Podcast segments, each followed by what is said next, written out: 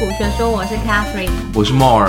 啊，好，就这样子开始了吗？对，开始。啊，我们今天的话题其实是美股。我们休息了两个礼拜，今天要认真聊股票。我们好像很久没聊股票。这个标题分明就是摆烂，我们连线哪有好？我必须要说，就是其实很多人呢，他可能想要做美股，可是根本不知道要从何开始，或者是有些人他可能连开户都不知道怎么开始。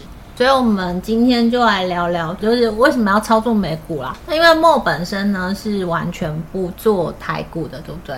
对，你看现在在开始洗白这样子，为什么不聊台股？为什么不多聊一些些有的没有的东西？为什么不聊一些贴近自己的身边的股票？因为我没有玩呐、啊，你要我怎么聊？对，然后所以，呃，他有时候会分享说，哎，台积电现在状况怎样？那单纯都是。朋友问他，他帮忙看，帮忙划线，然后我也没有期待这样，而且我是看数据，所以我都比较不会那么有感情的融入在护国神山里面，这样就直接告诉你，你这个时间点可能就不能再对。那我们今天就很认真的来谈一下，就是为什么要操作美股啦？应该不是说为什么不玩台股，对不对？是说应该是美股有什么优点啦？好，那第一个，呃，目前现在美金不是很强吗？全世界货币都弱，美金就独强，美金到一百一十几嘞，对不对？最近你有投资台湾的股票市场，或你有投资日本，或你有投资英国，不现在都投资都缩水吗？但是如果你有投资美金，随便换都都容易增值，你什么都不用做，美元都还蛮强的。那如果美金弱的时候怎么办？就换回来啊。也是。我们等一下会讲一下，就是如果我们在美国的券商开户有什么优点，那这个跟刚刚 Mo 讲的美金是有关系的。还有就是还有什么优点？地缘政治啊，美国其实觉得我自己人在美国住嘛，然后那个公司也在那边嘛。我自己个人觉得，美国的文化哦，很多人讨厌美国，因为现在你看到没就是很不好。然后呢，世界大最大的强国，可是呢，也是因为它世界最大的强国，所以你看有什么地缘政治的时候，比如说那个美国介入了什么战争，或者是对抗什么，那你不会对美国因为有地缘政治的关系而担心。你要讲的应该是指说美国的股市比较不容易受到一些地区性的政治新闻或是地区性的状态而受到影响。我这么说好了，比如说俄乌战争，俄罗斯跟乌克兰一打仗，这两个地方没有一个股票会好，市场没有一个会好，对，啊对，啊对，啊、对不对？俄罗斯又遭到制裁。可是今天如果随便说，比如说呃，美国跟其他的某一个中东国家发生了。嗯你不要讲战争，军事行动，美国都不叫战争，美国都叫军事行动哦。那美国的股票不会跌啊，你可以马上去买它的军火股啊，对不对？每年我就是这样操作的，军火股还有招周期嘞，这样别的地方那个地缘政治的一些问题影响美国，因为它现在目前还是世界最强的国家嘛，别的地方你看一打仗对它就最有利，军火股啦、能源股啊什么都可以买。嗯。应该是说美股这个本身它的体系比较不容易受到地区性的状态而影响。嗯，那可能必须讲啊，台湾因为毕竟台股是相对于呃其他股票市场很小，非常小，它的资金比较少。对，那所以它很容易受到一个地区性的政治状态或者是政治因素而产生一些。影响或变化，其实台湾股市很容易受到其他的一些国家或者是其他的地区或者是一些政治因素的影响，然后有比较大的波动。再来，为什么还要玩美股？所有你听过的全世界最大的几家，就市值最大的公司，几乎都是美国嘛。我们不是常常讲尖牙股嘛，F A N G 嘛，亚马逊、Facebook 现在叫 Meta，谷歌、Apple。Netflix，就是你听到这些比较大的这些市值大的那个，几乎都挤在美国。既然它是它是最大的企业体的这个集合地，然后的国家，所以你玩美股事实上是比较方便的。你看，好像我们说护国神山台积电这么好，很多人也都很推崇这样子。可是呢，就五家前五大家都挤在同一个国家，那你也想说，哎，要去投资的话，那是不是这样一比较，那可能就选择了这样的一个地方？那美股正好是真的有全世界最大的几个市值的的企业体，就是在那个地方。然后最近财报周，科技股的财报，嗯，Apple 财报还不错。呃，除了 Apple 以外，其他全军覆没，就是我刚刚提到那些其他股，其他全军覆没。那个 Meta 还一次跌了二十趴。非常吓人。但是即使是这样，你看最近这一周。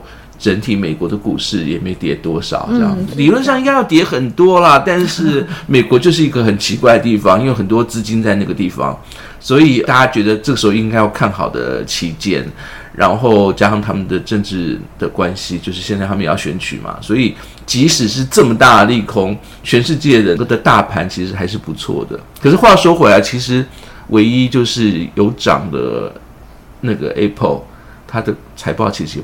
不是很好，好 不是很好。我觉得会影响到台湾，台湾有人这么幸运就不知道了。嗯、我我自己当初呃进场美股，主要还是买 ETF 啦，但是。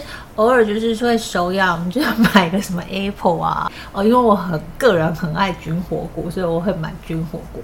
那我觉得还蛮酷，就是因为其实反正你就是你可以买一股，最近军火股涨到不行了，就是买一股，然后你就会觉得哦，我就变成这一家的股东，就觉得有虚荣心，单纯就是只是我很无聊的一个。不是，你可以真的可以对外宣传啊，股东、啊、对。然后呢，我觉得。特斯拉，我是股东。对，直接操作这些大公司的股票，有一种就是虚荣心，讲白了。然后平常你看到那些黑道片啊，或是那种电影，对不对？你会觉得黑黑道老大的魔爪真深，这样深入各个就是那种犯罪产地。其实你也可以买买烟酒股，买军火股。基本上，因为他们都是一股嘛，股价如果没有太高的话，其实一股都不贵。像。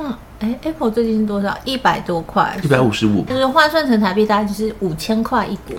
你用五千块就可以当 Apple。我我一定要提，我每次在讲说，那个 Apple 就是在第三季结束，第三季结束，然后大概九月多的时候，包括以后呢，到就是明年它会有一个账期。大概两周以前一度跌到差不多一百四十以下，嗯，现在已经到一百五十五了，你看这样你用十趴了，对，就就还不错。美股现在。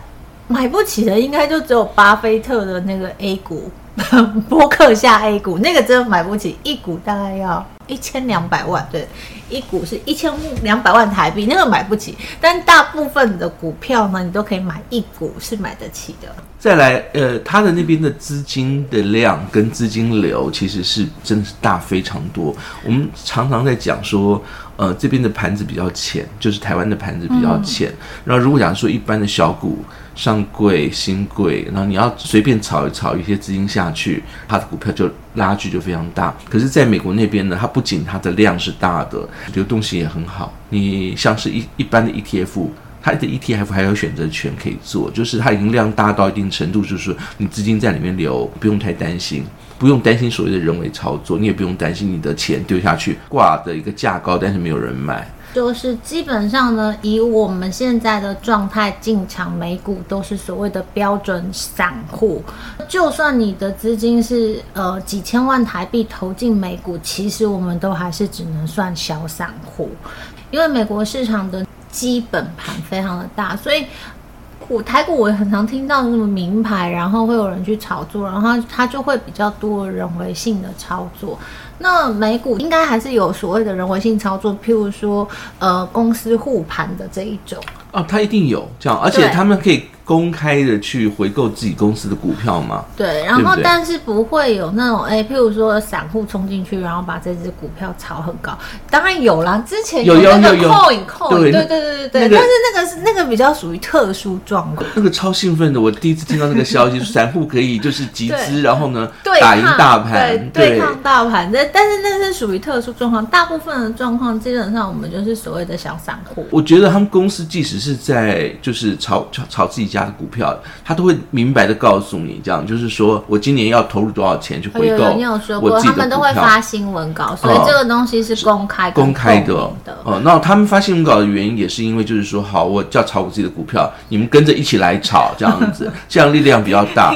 通常来讲，他们一定会花完，是他们讲出来，就是真的要投到那个市场去，把自己股票抬起来，不管是支撑什么。你在台湾听到所有说要回购自己股票。大概都是股票不行了，然后跟大家讲说啊啊，来买吧，来买，我要回购自己股股票不会再跌了。事实上，他们有没有真的出那些回购金就不一定。可但是国外的，比如说像是那个你很常讲 Apple 会对、呃、自己回微软，微软事实上是全世界第一大回购自己股票的公司哦，炒股公司，然后第二才是 Apple，他们都有很多的现金都是去抬。你们要去选的话，基本上来讲，Apple 它都已经跟大盘差不多了。这样，你看到最近这几天，为什么他们股票跌还这么多？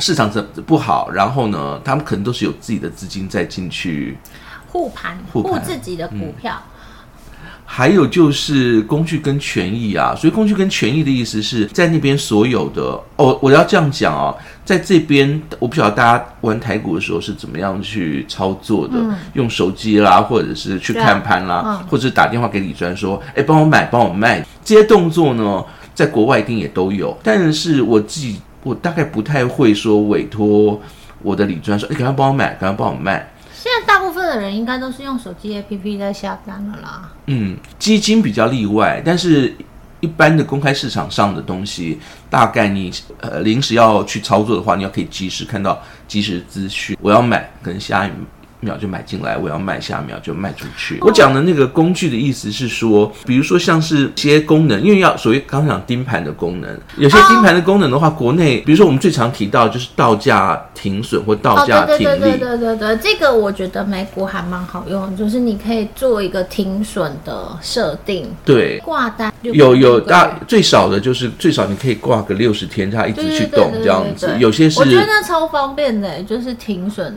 重点是每一家都有，这是基本功能。然后有些复杂的功能，就就比如说，它要到什么样的程度在做什么，到什么样的程度在做什么，然后再联动什么，在做交易的时候，它都会有一些选择性嘛。比如说 limit 啦，或者 marketing 啦，就市价啦，或者是限价啦。然后呢，我们讲的是到价，它碰到什么样的程度，然后你要再怎么做，这样类似像这样。那这些东西，国外的券商，像我刚才讲到价，一定是最基本的。可是台湾这边就真的就是要盯盘。可能就是给老人家做运动吧，然后一直看着那个盘，然后训练不要睡着。对，我个人不爱盯盘，所以我觉得停损价这些功能超棒。还有讯息责任啊，讯息责任你知道吗？那个一定会常常发现有，因为很多人是听消息买股票，股票对对对，嗯，那散户都这样啊。国国外其实也有，国外也有那种分析师，就是讲话以后呢，然后哎发现他是骗你，要割韭菜，这种其实超多的。美国的那个券商或者是超市也是很坏，他也有，他也很坏。可是重点是他们会受到监管，是真的受到监管。比如说大家最熟悉前阵子那个那个马斯克，马斯克不是就受到那边的监管会监管，知道他现在的股票他已经是全世界首富了。现在对不对？但他在这个之前就说他什么时候价格要在什么时候卖，卖多少钱。就后来那个大涨又大跌，然后就受到那边的那个监那个监管会监管，于是呢变成纯粹的董事。哎呦，可是他都讲了，他虽然受到监管，但是他还是影响了股价。对，他是影响了股价，但是事后证明，嗯，事后证明他现在的价钱真的超过那时候他讲他要卖出去要下市的好几倍。他后来才来讲说，你看事后证明我我讲的是没有说错的这样，而且呢，那个重点是他也因为这样的关系受到就是应有的对应的。你看他现在是世界首富哦，但是从来就是你不会觉得说，哎，这么明显的事情他不会被受到管辖，他其实是有的。国内的话呢就不一定了。我之前是有看到新闻是在讲，好像是联发科吧，反正就是有。不知道是券商还是什么放消息说联发科会到九百多还多少？嗯，但是事实上他那一次好像是真的就是割韭菜的行为，所以金管会就有介入去调查。我、嗯、我有看到新闻是这样，但是至于调查结果是什么，我就不清楚了。对，这你就可以 follow，就是我会觉得啦，他有在 follow 的，他就不会，即使是他很有权有势这样，比如说像是裴洛西。她老公在炒股，那每次通过什么会议，她的股票都会涨，然后就被 focus。上次不是来台湾吗？回去以后呢，呃，她就有人就开始注意她的那个老公在买了哪些股票，然后呢，说她故意买了某一个期权，等那个佩洛西法案就是过了以后呢，就后来因为被一直 focus 的关系这样子，然后这件事情又大家又都知道，就赔钱了。最后的结果是赔钱，没有真的没有赚到，所以你会发现，其实那边管辖跟那个讯息，我觉得真的是比较透明，而且即使那个人是马斯克或者是佩洛西她老公，然后你也会觉得说，哎，应该是说他们监控股市，就有点类似我们的金管会了，他那个那个、哦、那个常看戏看到忘记，对，但是他们那个呃，基本上在监控的时候，其实。我觉得有一定的独立性啦，应该这样讲。哦，还有就是很多的情况，像我自己很多股票赔钱了，然后隔了没有多久，一堆的股东就去告那家公司，说他们是恶性的、不揭露什么什么之类的。然后呢，你就会收到很多的，就是因为我曾经拥有过那家股票嘛，那赔钱我我大部分以我的个性就马上停损出去，看错就停损。然后呢，可是还是会收到，因为我曾经持有过，然后收到说，哎，你要不要一起去告那个 告那个？美国人真的很爱告啊，他真的很爱告。但但是你通常来讲，你觉得哎，真的好像不太公平，你就跟着签署这样，签署完，他们拿到一定程度就会去告，然后你也不用管，告赢了以后呢，那笔钱就回来了，这样。啊，那你有拿？有拿回去很多次，真的，而且那个帅气。在在台湾，你玩股票输了就就就赔了就赔啦，然后你要去跳楼什么，没有人会理你。然后但是在那边，你赔了以后呢，哎，那边的人会联合起来，拿回钱哦。会会会，真的哦。我有一笔好像是汇丰的，就是在那边他李专李专帮我买，不知道是哪什么样的一个基金还是股票，就后来因为。披露不实还是怎么样，就就告，然后告完以后呢，整个那个钱又回到我的啊，好帅哦！就是听起来有参与，你只要去愿意参与他告告赢了，那个对方赔的那个钱就还给这些损失的人，这样子，这个都自动的，我觉得就是都还不错啊，感觉起来他的交易是还算公平的。有任何的问题，你可以联合一堆人啊，签个名就告上去了。几个比较大的那个证券交易中心，或者是那个都是免费、免手续费、免手续费的。对，哎、嗯，呃，我我有呃，我很确定 ETF 都是免手续费，但我有操作过几次，我有被收到手续费，我不太懂那个手续费就是什么时候会被扣，什么时候不会被扣啊？你的手续费，嗯，然后你是我这样讲好了，我是卖掉的时候会被收手续费，可是为什么啊？但是有时候不会。我跟你讲，买卖一般的买卖买卖，其实他不会收你买卖的手续费。嗯、那可是有的时候呢，可能因为你身份是外国人，那外国人我等下我们会提到，就是他要扣税。我确定不是税，他那个是手续费，嗯、因为很少，他那个不是税金。你的你买的那个 ETF，他有没有利息给你？不是 ETF，不是 ETF，或者是股票还没有股票，他有没有利息给你？嗯，没，好像没有。可能有，因为没有一个公司不会给利息的，都有，只是多少而已。然后他给你利息的时候呢，因为你是外国人，外国人的话，他你赚的钱就那像那种利息就是纯赚的，他就把它视为纯赚，就马上三十个 percent 扣掉了。对啊，你讲的那个是利息的税金嘛？但我刚刚讲的是手续费。ETF 的操作是完全不用手续费，但是我有买一些股票，有时候会被扣到手续费，有时候不会，买都不用啦。卖的时候有时候会被扣，对，是卖，因为你卖的时候，他只要有赚钱的。对，但我不太懂，但是也是扣一点点啊，那一几毛一。我觉得如果假设说你是玩美股哦，只要不要是付委托，我这样讲会不会有很多理专骂我啊？只要不是付委托，基本上来讲，它会便宜很多很多很多。那最后一个优点。期权，它的期权，它的期权是美式的，美式台湾是欧式，大家都知道台湾是欧式吧？所以结算在星期三。欧式的话，你可以买权状，权状是只有一边，卖家就是券商。它有点像是选择权的阉割版，你要很自由很 free，你要当卖家的话呢，你看到很多的那个选择权的一些策略玩法，你要把它玩得很尽兴，美式的会比较 OK，美股的期权的部分，我们之后找一期再来好好讲一下，因为它有点复杂啊。这个是为什么一直没有讲选择权的关系？因为选择权。呃，我现在讲选选择权是真的就是选择权，而不是权证。讲到选择权，一定是美式，美式的话一定是要美国市场开。那美国市场开完以后呢，呃，你还要做好几件事情，比如说你要先有发行的资格，先要有那个 marginable account，能够去借券的融资的 account。嗯，申请完以后再去申请你的选择权。选择权的话有四个 level。都不是考试啦，但是基本上你要把它填到，让对方觉得安心，才会给你到 level four。到 level four 以后，你才是所有东西都都可以玩。没关系，期权的部分我们之后再讲。但是这里要讲的期权，就是指说美股的期权操作的方式非常多种。可是，如果你想要做这件事情，你一定要美国券商的券商户的户头，你没有办法透过台湾的呃券商去做一个副委托去操作期权的动作，理论上是不行。不行。对，应该没有这个 option，你只能透过副委托去做买卖股票很基本的动作。而且副委托它一点都不及时吧？呃，这个我不知道，因为我没有用过副委托。复委托你是找人跟他讲说我要买，我要买。但是我只知道副委托手续费还蛮贵的，就这样讲好了。就是如果你自己直接开美股券商，然后买卖所有的美国股票或是 ETF，我们讲 ETF 基本上都是零手续费。